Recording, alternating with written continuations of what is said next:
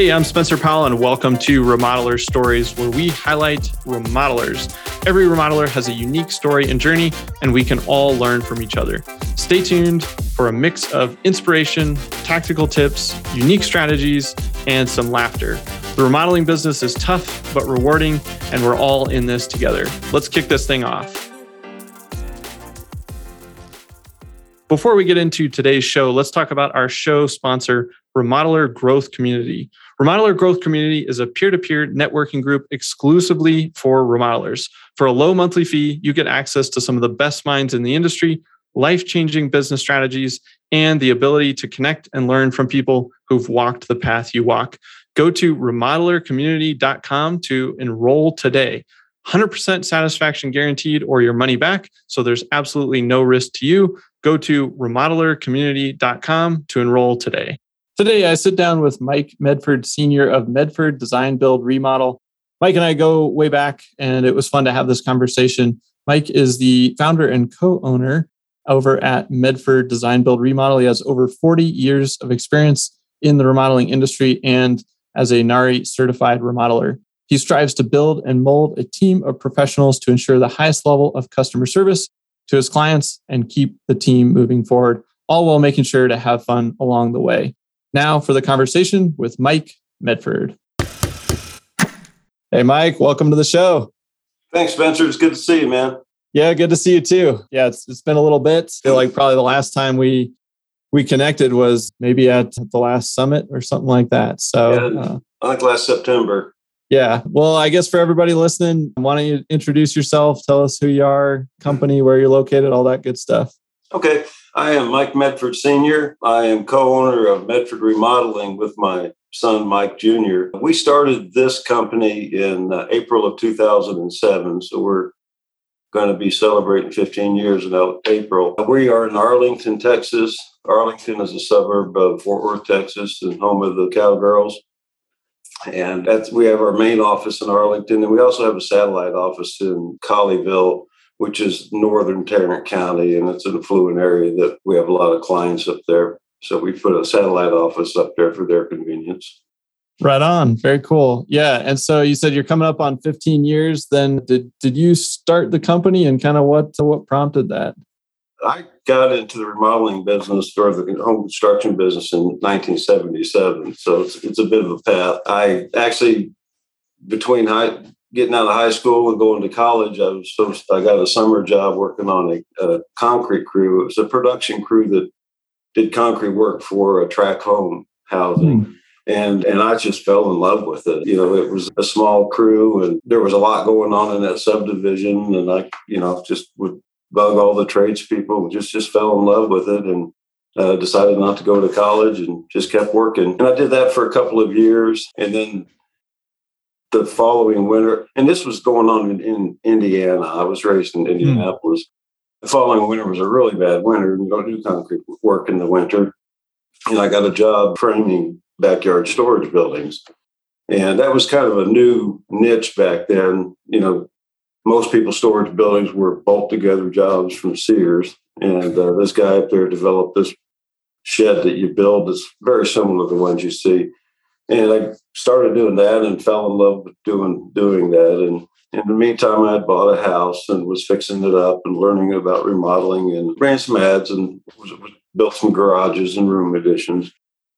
And then uh, in 1982, I just I've always wanted to move to Texas just for whatever reason, but we were having a bad recession up there, and that's when everybody was moving to Texas. So uh, we sold our home and came to Arlington and started a backyard storage building business. And it did very well through the 80s, and then we had the the banking crisis, and and I sunk it completely, lost everything, house, everything. But wow. I was, and that's a whole story in itself maybe for another time. But I was I was over leveraged and uh, you know paper millionaire one day, but when the bank officers or the IRS guys that shut down the bank came into my office, it was a Zeroair. gotcha. so then we got we got back on our feet and uh, through the '90s, and then the big box companies, you know, started getting into the into the shed business, and it, we could really feel it. And we all and I, we always did remodeling, and mostly it was you know building garages, room additions, and things like that. And so I saw, and I was tired of the storage building business, and so I joined NARI and got my uh, certified remodeler uh, certification, and and started focusing on remodeling. And then in uh, 2003, I had the opportunity to go to work for Tuff Shed. Tuff Shed was Home Depot's supplier of sheds, and they were uh, opening up across the United States. And so I did a lot of things for them regionally, and I uh, opened up Florida for them. And but the really cool thing I got to do with them is when I was in the shed business, I developed a line of garages and shell cabins in these cabins where if somebody had a piece of property, we could build a shell cabin, get them dried in, and they could finish it out themselves. Well, Home Depot wanted to get into that business.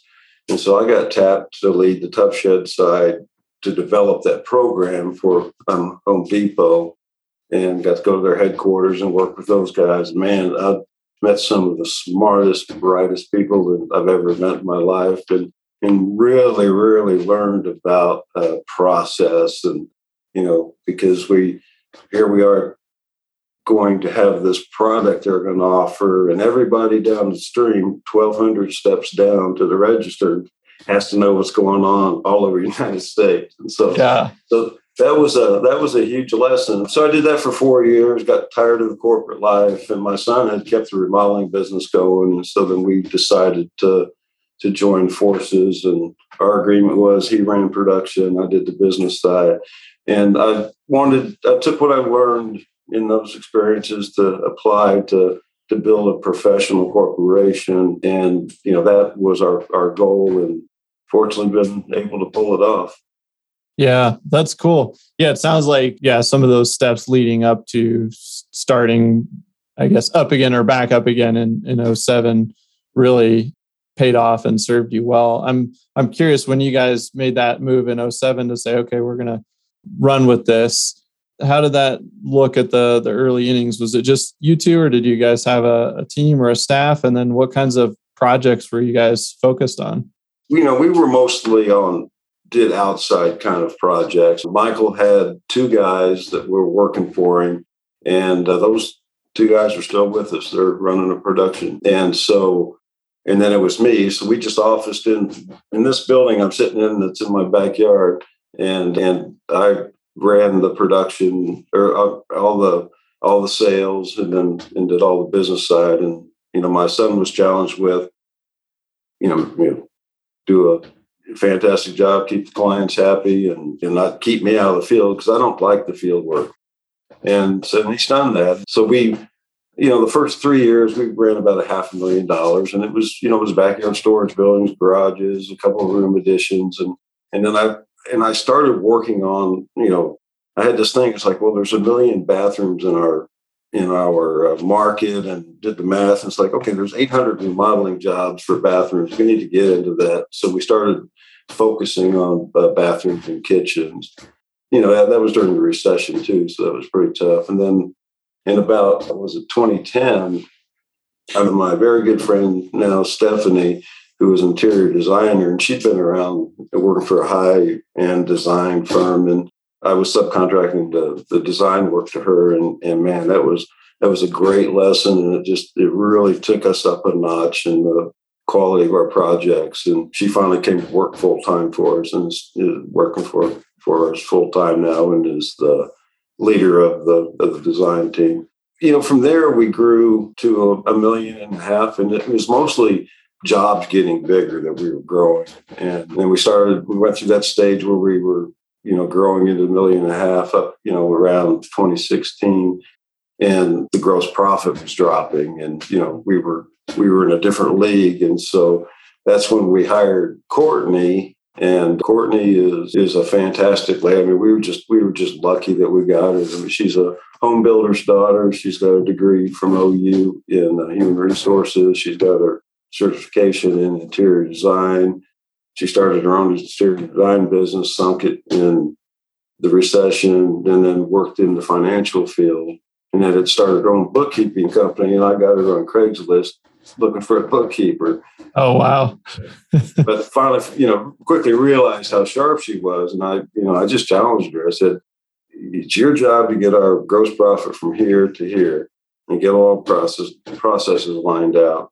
And she did it, you know, and, and today she is CEO of the company. So super cool. Yeah, I love that. I feel like a lot of people I mean, they've got so much potential inside them, and sometimes they just need encouragement or they need to be put in the right spot or a combination of those couple of things. And so, yeah, yeah. that's that's super cool. Yeah, I, when I look for for key players, I look for people who've got a bit of an entrepreneurial uh, spirit. I'd love for them to have a side gig, you know, and then and you know, smart. You know, what they say that you want them to be smart, hungry, and humble.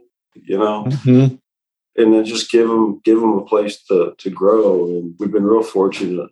My marketing gal, Allie, she's been with us eight years, and you know that's that's what I'm most proud of about our company is the longevity of the employees. That you know we, we count in decades. In fact, I've got I mean I've got grandkids on subcontract crews that I started with in the '80s that are you know like our roofer, or drywaller, and that's you know that longevity is. Uh, you know speaks volumes to you know the success of our company. I think.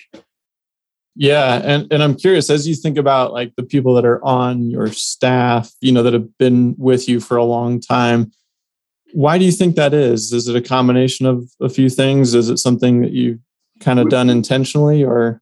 Yeah, it's it's intentional in our in our vision. Uh, we are a, an employee centric company, and uh, we're committed to growth and and you know all the top line values. We have a very generous profit sharing that we we do through bonuses, and we you know we have everybody take the disc test, and you know we talk about understanding how to get along and, and, and all those kind of things. So we just create an environment where people want to come to work, and you know, and there's no we work 8 a.m. to 4 p.m. Monday through Friday, and that's it, you know. And, you know, it gets a little hairy once in a while, and there might be a night or two we have to stay up to get something done. But, you know, our work life balance is, is very, very important to us, and, and we apply that. That's super cool. As you think about like 07 to now, what do you think were like one or two of the most like pivotable moments? Like, yeah, gosh, that one feels like Monday. Yeah but yeah, like pivot points, I guess, where you like, I find that sometimes when you reflect back, you can see those moments more clearly where you're like, wow, that was actually a bigger decision than I thought at the time or a bigger turning point than I thought at the time. Any anything like that standing out to you?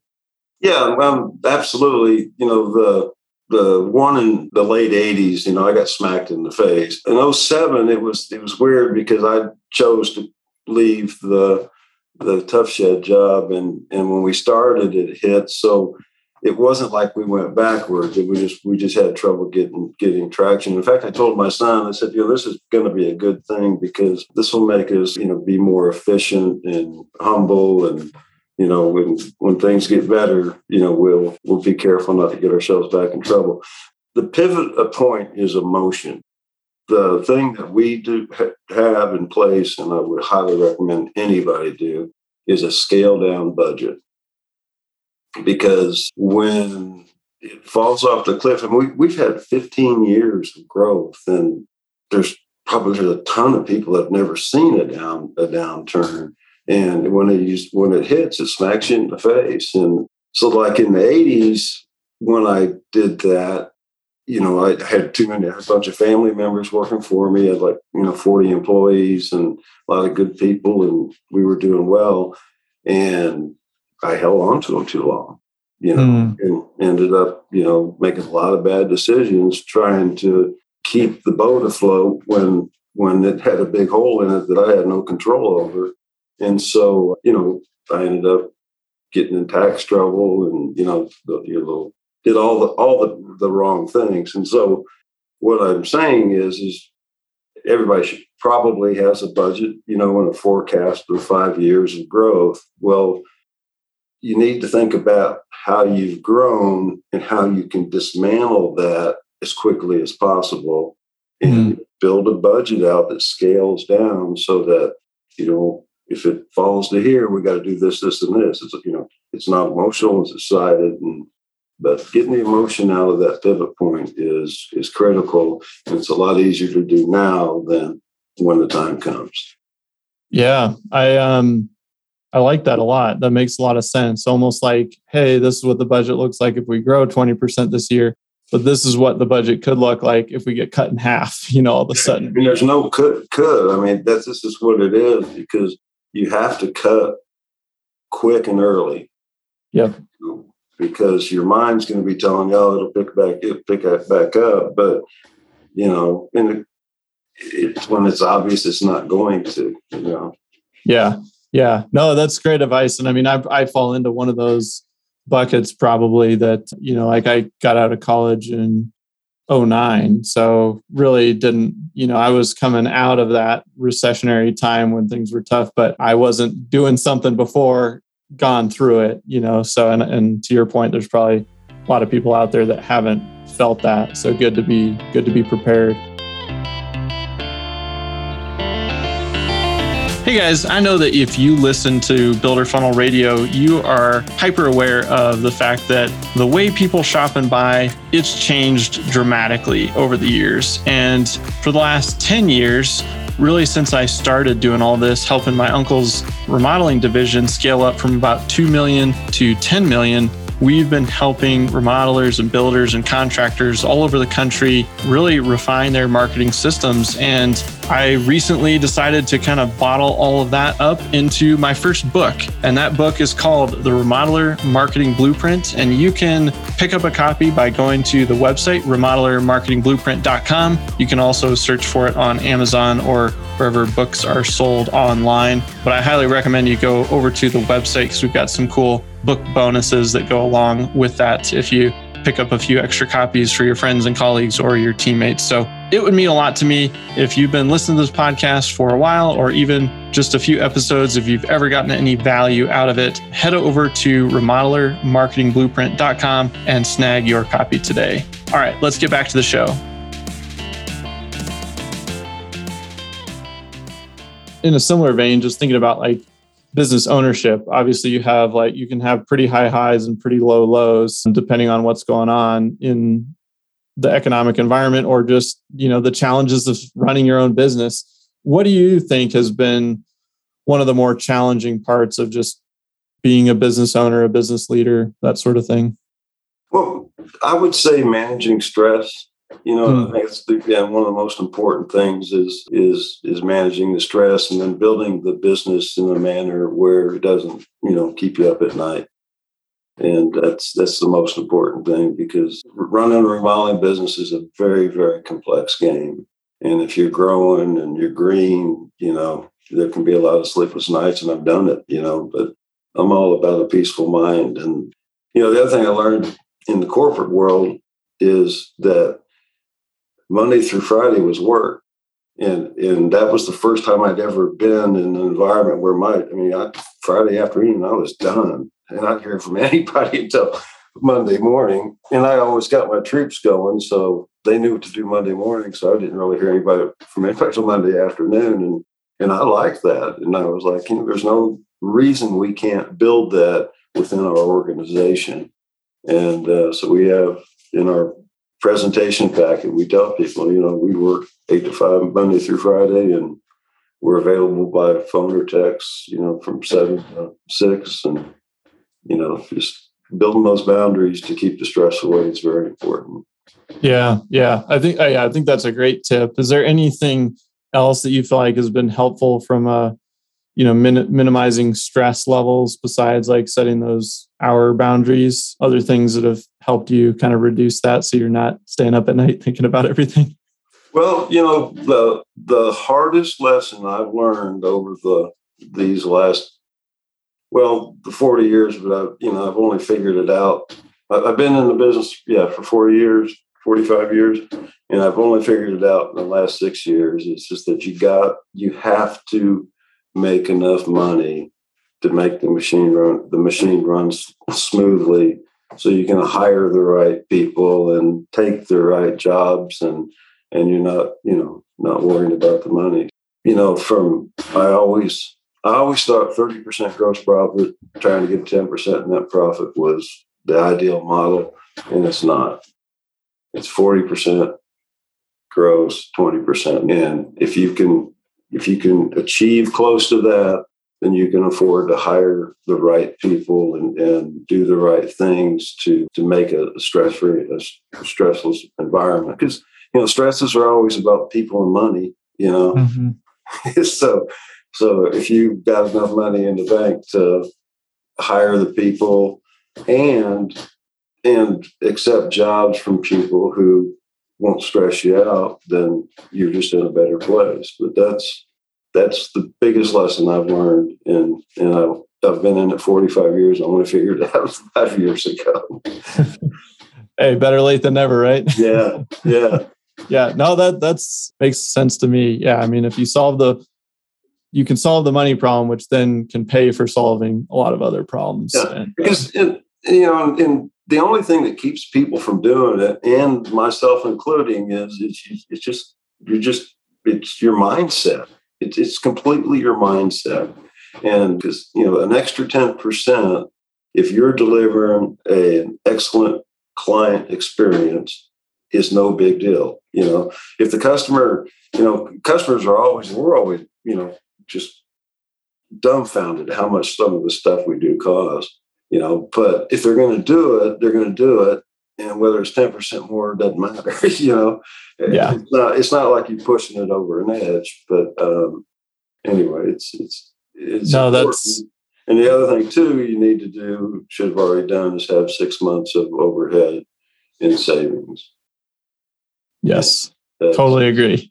Yeah if you don't have that done in this environment bless your heart well, it sounds like you're you're alluding to something. Why do you why do you say that? Like just because we're so so busy right now, there's demand yeah. out the wazoo. Yeah. Yeah, yeah. I mean, it's it. Uh, there's more opportunity. I mean, I've never seen it like this, you know. And but again, remodeling is hard, and and the wave and the pressure of the amount of business is, you know, creates problems, you know, that we've we, have we have never seen. And so you you've got to control the beast and make as much money out of it as you can, you know, while while you're doing it. Yep. No, I I agree with you. All right, a, quick pivot here. You got any fun, wacky client stories or uh, weird projects or wild projects you can think of? Here's a, a story. This was back in the 80s, or must have been the late 80s Nah, early 90s. Okay. It doesn't matter. But anyway, I got this client. We're going to build a two story, one of our two story cabins for that he was going to put, in. he was an antique furniture collector. And he had told me that he owned a string of, of car washes. The deal was, is the day we showed up with the lumber and started building, he was going to give me half down. And so he said, okay, you know, Jimmy's going to meet you there and he'll have your money. I said, okay. So I drove out there and pick it up because I needed to get it, get it the bank to cover payroll.